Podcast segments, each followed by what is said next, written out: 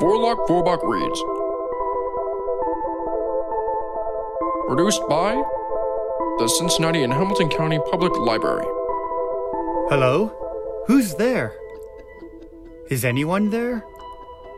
I don't know if anyone is listening, but it is lonely here in the dark. It has been a while since my last signal. But I will project my voice into the void so that it will reach ears that will find enjoyment and consultation through the art of literature. Welcome back to Warlock Vorbach Reads, a Cincinnati and Hamilton County Public Library podcast. You may recall that I've read some of the best and most ghoulish supernatural tales found in the public domain. This time, I'm going to read something a little different. I'm going to read poetry containing supernatural elements or subjects, starting in the ancient Greek times and moving chronologically forward to about the turn of the 20th century. A history lesson you might say.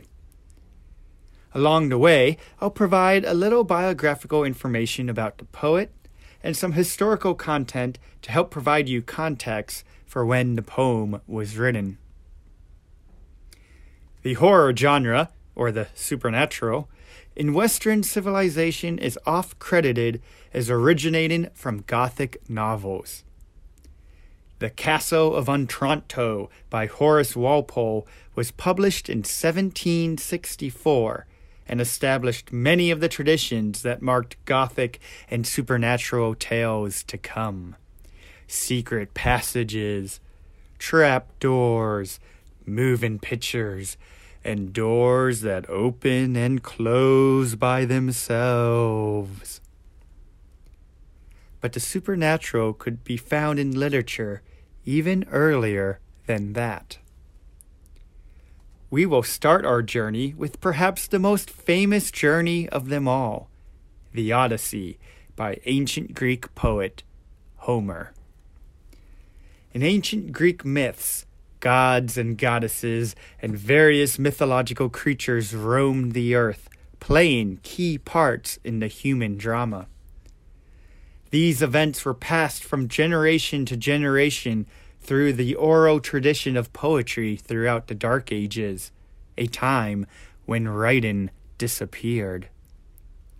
The end of the Dark Ages is sometimes associated with the most famous of ancient Greek poets, Homer, who is often depicted as being blind. There we have our first problem. Who was Homer? The thing is, nobody really knows.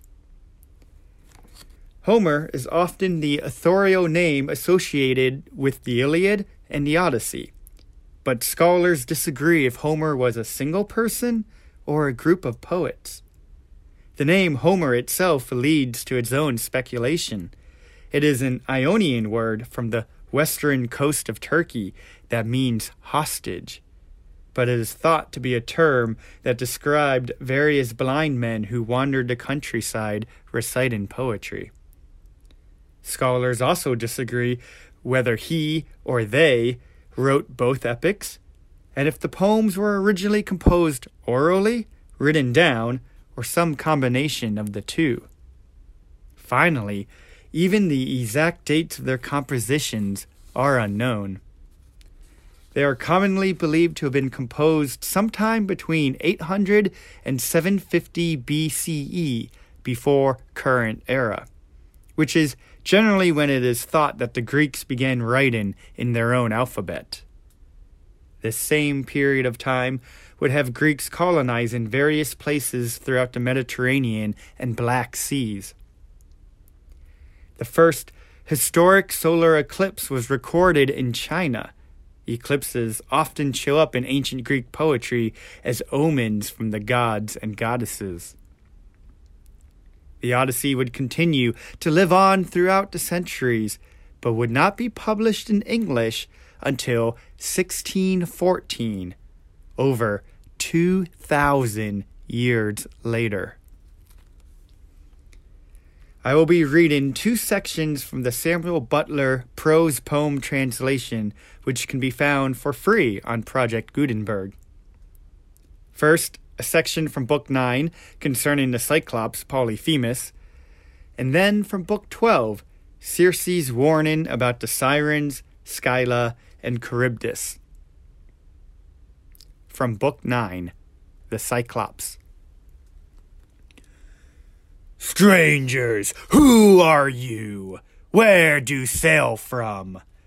Are you traders, or do you sail the sea as rovers, with your hands against every man, and every man's hand against you?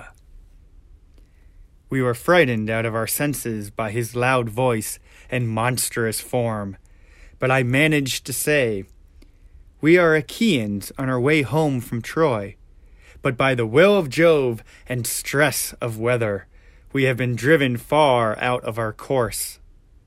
We are the people of Agamemnon, son of Atreus, who has won infinite renown throughout the whole world by sacking so great a city and killing so many people. We therefore humbly pray you to show us some hospitality, and otherwise make us such presents as visitors may reasonably expect. May your excellency fear the wrath of heaven, for we are your suppliants, and Jove takes all respectable travelers under his protection.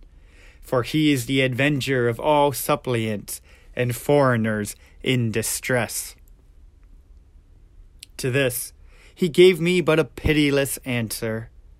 Stranger, said he, you are a fool, or else you know nothing of this country. Talk to me, indeed, about fearing the gods or shunning their anger. We Cyclopses do not care about Jove or any of your blessed gods for we are ever so much stronger than they. I shall not spear either yourself or your companions out of any regard for Jove, unless I am in the humor for doing so. And now tell me where you made your ship fast when you came on shore.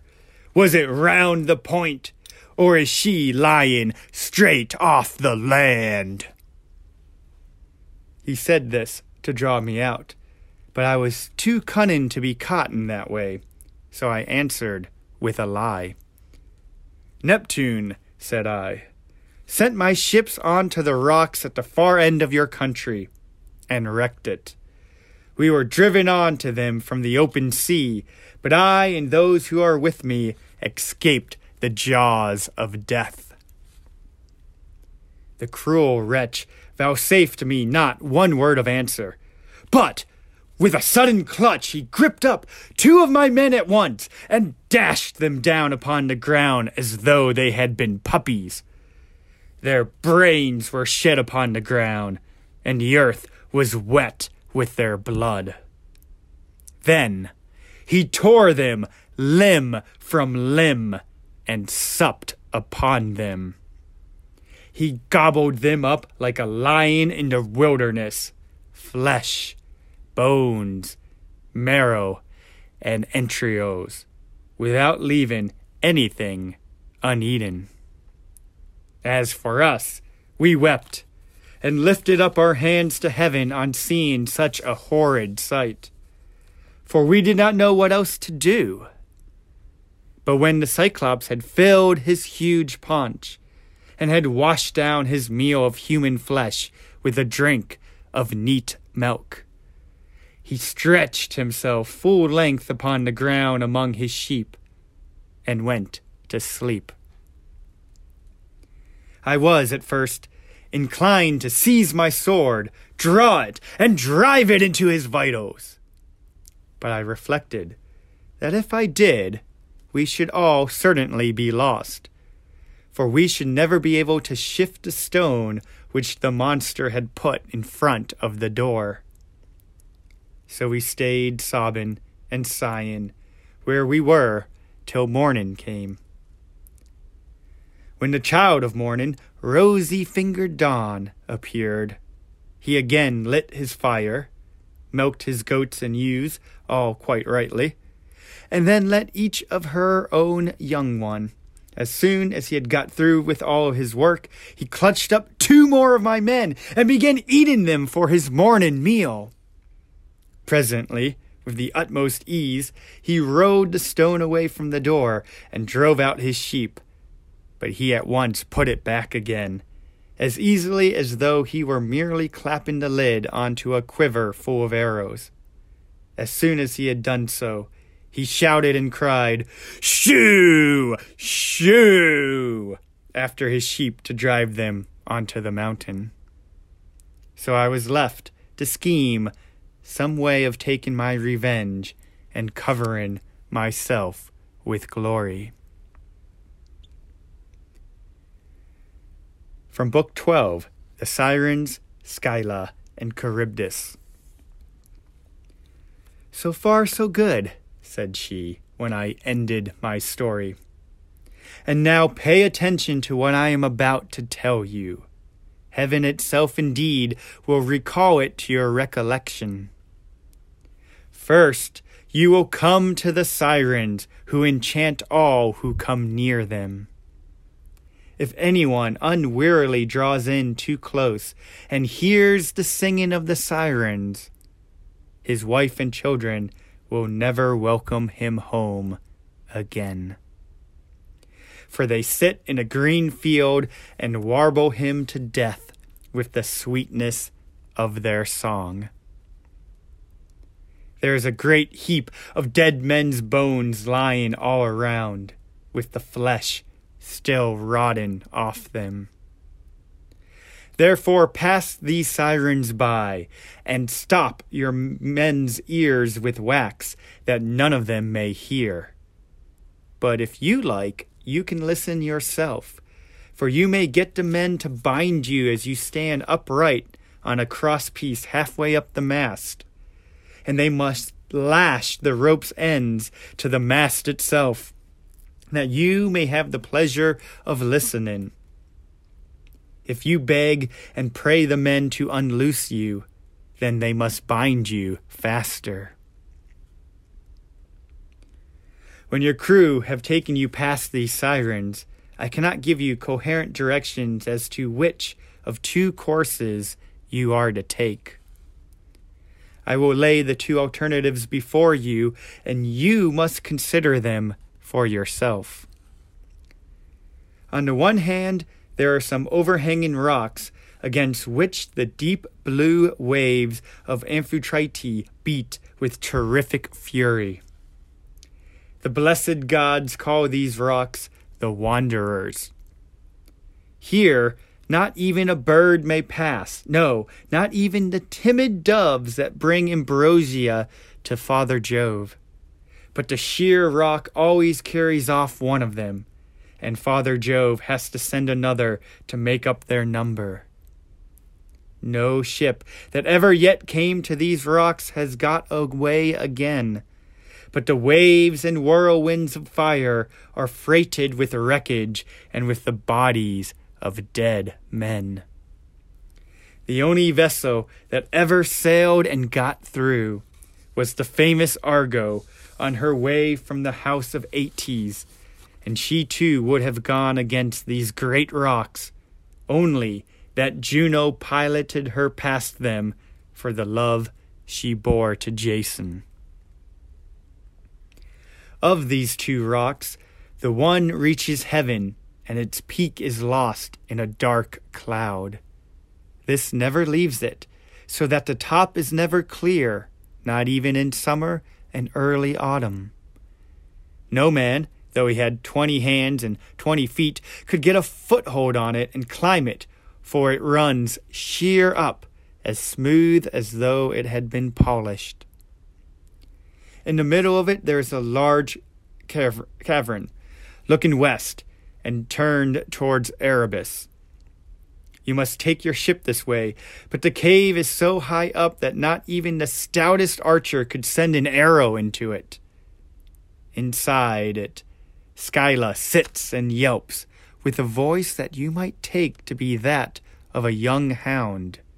But, in truth, she is a dreadful monster, and no one, not even a god, could face her without being terror struck. She has twelve misshapen feet, and six necks of the most prodigious length. And at the end of each neck she has a frightful head with three rows of teeth in each, all set very close together so that they would crunch anyone to death in a moment. And she sits deep within her shady cell, thrusting out her heads and peering all around the rock, fishing for dolphins or dogfish or any larger monster that she can catch of the thousands with which Amphitrite teems. No ship ever yet got past her without losing some men for she shoots out all her heads at once and carries off a man in each mouth. You will find the other rock lie lower, but they are so close together that there is not more than a bow shot between them.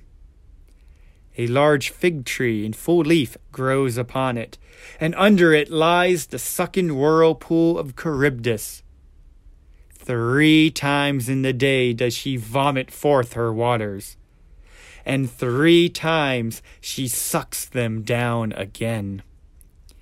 See that you be not there when she is sucking, for if you are, Neptune himself could not save you. You must hug the Scylla's side and drive ship by as fast as you can, for you had better lose six men than your whole crew.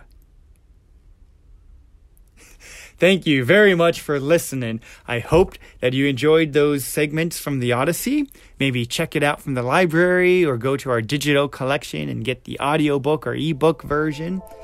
And I hope that you take the journey with me through other examples of supernatural poetry.